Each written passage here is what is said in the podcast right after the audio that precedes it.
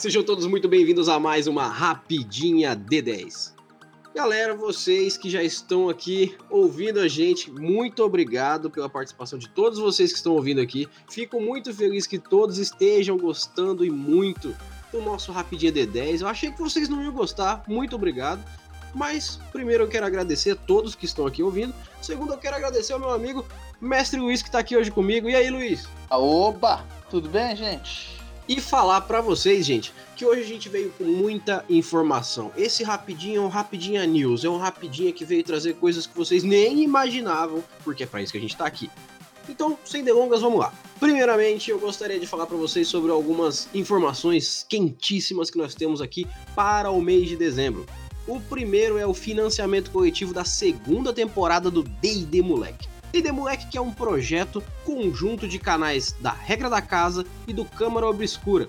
Pessoal lá do Rafael Balbi, do João Ziegler, Carlos Silva, Gustavo Tertoleone, Diego Vacinello, aquela galera do D&D Moleque. A ideia dos, dos caras é basicamente o que muita gente que joga RPG e sente falta do RPG mais raiz, né, tava esperando os caras eles pegaram três, quatro dias da, da semana deles, foram para um estúdio no interior de São Paulo para jogar, gravar esses episódios e, e, serializar como, como se fosse uma série, né?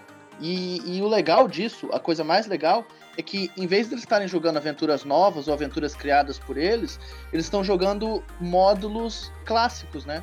É, a primeira temporada que já tem no YouTube, no canal é, regra da casa, eles estão jogando o The Lost City do Tom Moldvay, que é, que é um módulo de D&D de, de 82, um modo para iniciantes, e é bem legal. É, a gente vai deixar um link né, nas redes sociais, no post disso aqui, para vocês poderem ir lá e dar uma olhada no temporada 1. Eles estão já fizeram a temporada 1, eles estão fazendo a temporada 2 que eles provavelmente vão jogar outro módulo agora. Mas eles já, já começaram as gravações. O lance do financiamento coletivo é para poder ajudar eles com o custeio da, da pós-produção, né? Porque o que eles têm feito é tirando do próprio bolso para fazer isso. Então é muito legal e você ajudando eles, tem um monte de brindes lá na, na página do Catarse deles. Exatamente, não deixe de procurar lá no Catarse por DND Moleque porque os caras estão fazendo um trabalho muito legal e com 10 reais você já ajuda muito o trabalho deles. Passem lá no Catarse e façam a diferença, porque vale muito a pena, gente. E já continuando aqui, para não perder a linha, temos aqui um lançamento sensacional de um RPG que a gente precisa falar, que eu estou apaixonado pela ideia e se preparem que logo em breve a gente vai estar jogando ele aqui porque eu gostei demais dele. E o nome é muito bom, né? Isso aí. O RPG é Animais Mutantes Adolescentes contra o Mal. Vejam bem, qualquer semelhança é mera coincidência. Um RPG minimalista baseado, obviamente, gente, Tartarugas Ninja, sem o direito do copyright aí, feito pelo Diogo Nogueira, autor do blog Pontos de Experiência, que também é autor do RPG Bruxos e Bárbaros. Gente, é um RPG legal pra caramba. É, eu até tô falando aqui com o pessoal pra gente fazer um, um, um, RPG baseado em um Watchmen aí, porque, cara, é muito legal. Ele é abrangente pra caramba, simplista, bem narrativo. Tem pouquinha regra, tem. É, é um livrinho pequenininho, tem, tem pouquíssima regra, porque ele não quer, não quer que seja complicado, né? Ele quer que seja um negócio simples pra você sentar e se divertir dando porrada na cara dos vilões. É isso que ele quer. Exato. Cara, o lançamento dele tá sendo feito a 4 reais. E com 10 reais você pode comprar o livreto dele. Porque ele é um livreto. Então vejam bem, é um RPG por 10 reais na sua mão. Então não deixem de ver o lançamento do Animais Mutantes Adolescentes contra o Mal. Link no post, igual ao YouTube. E para fechar aqui com chave de ouro nossa parte de divulgações de hoje, porque esse episódio de hoje é para isso, porque a gente precisa que vocês conheçam mais sobre o mundo do RPG. Aqui a nossa cidade de Campo Grande, Mato Grosso do Sul, está sendo agraciada com um evento, um evento que vai ser realizado pelo Instituto Federal no dia 14 do 12, das 10 da manhã às 8 da noite, lá na Associação Okinawa. Vai ter é, concurso de cosplay, torneio de Street Fighter lá no, no, no game para vocês regaçarem os controles. Vai ter swordplay com o pessoal da Guardiões do Oeste. Cara, vai ter muita coisa. Concurso de K-pop, vai ter muita coisa. Não deixem de procurar por Comic Con Campo Grande. Gente, tá lá no Facebook. Vocês, vocês jogam no Google, vocês vão achar. Vai ter o link aqui, é óbvio. mas vocês têm a chance de ir na Comic Con aqui em Campo Grande. Então não deixem de participar esse sábado, dia 14. 20 conto, meia entrada, 40 pau, entrada completa, ainda tem desconto. Gente, não deixem de ir. Comic Con Campo Grande é o evento que Campo Grande estava esperando para fazer a nossa galera nerd se juntar e se divertir. E é claro, a gente aqui fala muita coisa sobre RPG, fala sobre evento, fala com muita gente, mas vocês que realmente estão no nosso coração são as pessoas principais. Vocês que patrocinam o nosso trabalho. Gente, PicPay Assinaturas e Padrim tá fazendo com que a gente consiga evoluir o nosso trabalho, consiga trazer mais informação para vocês e principalmente consiga continuar o nosso trabalho, porque é, a coisa é complicada.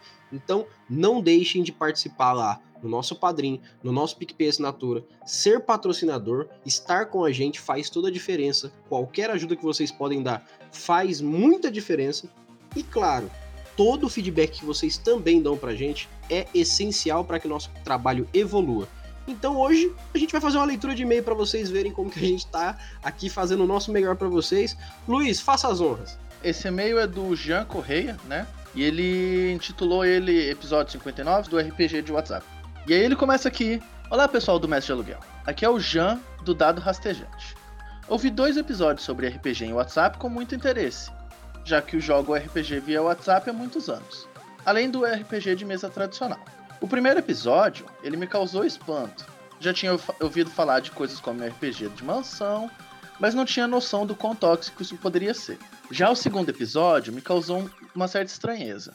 Algumas características desse RPG de WhatsApp é, que os convidados do cast descreveram foram muito distantes do que eu jogo, muito diferentes da minha vivência e do pessoal que joga comigo. Aí ele comenta aqui, né, entre parênteses, que não é pouca gente, aliás.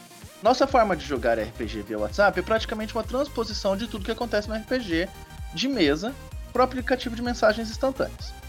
Acontece tudo igual, só que por texto.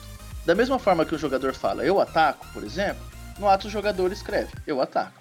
Os testes com dados podem ser feitos com bots de Telegram, o rolador de dados do Google ou aplicativos próprios para isso, como o Dragon Dice, por exemplo. Os livros do sistema jogado estão sempre à mão em PDF, assim como as fichas de personagens, normalmente controladas pelo mestre. Enfim, é tudo igual à mesa, guardadas as devidas proporções.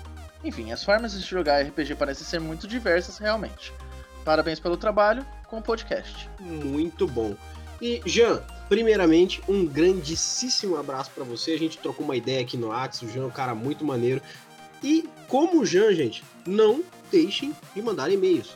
É, mas só comentando aqui, é, valeu pelo, pelo e-mail, a gente gosta muito disso, a gente lê, conversa entre si, né? É, é, é muito legal. A gente também achou um pouco estranho, é, como você pode ter visto no episódio, uh, o lance dos RPG de mansão, uh, do RPG hot, do pessoal, né? É real, eu.